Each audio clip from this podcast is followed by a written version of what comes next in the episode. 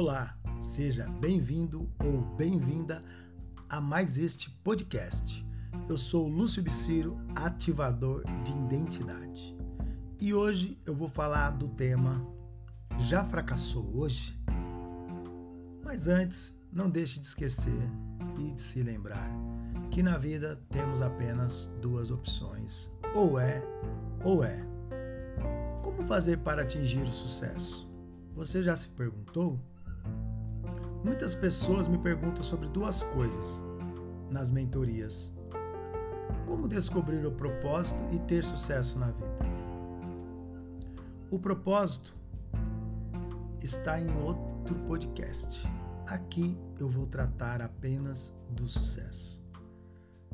Quanto ao fracasso, me pergunto às vezes se as pessoas realmente acreditam no formato que imaginam as coisas. O famoso Coronel Sanders do KFC mostra exatamente uma coisa: nunca é tarde demais para perseguir seu sonho. Antes do KFC, ele tinha quebrado nos outros negócios que teve. Largou a carreira de advogado pelo caminho. Teve crises familiares além de financeiras. Somente aos 65 anos saiu batendo de porta em porta para vender a ideia do seu frango frito.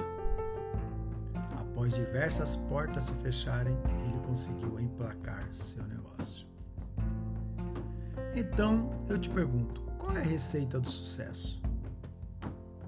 A resposta é simples: o fracasso.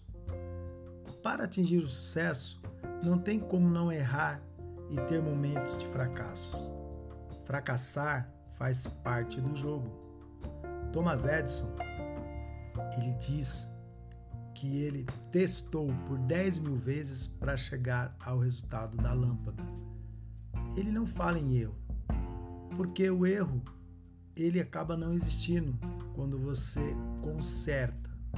Então aquele erro deixa de existir. Você pode ter um novo erro. Grandes empresas de hoje foram os fracassados de ontem. Quem não fracassa na vida simplesmente não sai do lugar. São os 98% que estão sob o governo dos 2%, pois têm medo do fracasso de arriscar, enquanto os 2% da população não. Muitos que pese poder governar sobre a sua vida, a deixa para ser governada por outros. Quem não realiza seus sonhos é pago e muito mal pago para realizar sonhos dos outros. Por que temos a tendência de cair numa zona de conforto? Devido ao comodismo. Se contentar com o que lhe é imposto e não o que você merece. Quem tem medo de fracassar não achou seu propósito de vida. Quem disse que nascemos apenas para passar pelo mundo e morrer? Temos que deixar nossos rastros na história. Portanto, devemos viver o melhor da vida, aproveitar a todos os momentos. Eu convido você a fracassar na vida, pois sem o fracasso você jamais saberá o quanto você é mais do que imagina. Fracassar é o maior benefício da humanidade. Cada adversidade traz consigo a semente de uma vantagem equivalente já dizia o escritor Napoleão Hill, do livro Quem Pensa Enriquece. Cada fracasso nos presenteia com uma nova oportunidade. O fracasso quebra o padrão, nos fazendo recomeçar. O fracasso é um estado de espírito que podemos controlar. Em que momento nasce o medo nas nossas ações? Quando achamos que não estamos preparados. O fracasso é um ponto final do hábito. Faz com que sigamos por outros caminhos. Traz à tona a força de vontade que a pessoa tem ou não. Aprenda que você não deve trazer o seu futuro para o presente, pois o medo é a projeção do seu pior futuro no presente. O fracasso te faz entender a força da autodisciplina o fracasso surge para quebrar o ritmo do pensamento em massa, que se relacionam desconectadamente. A diversidade força o indivíduo a testar a sua força mental, física e espiritual.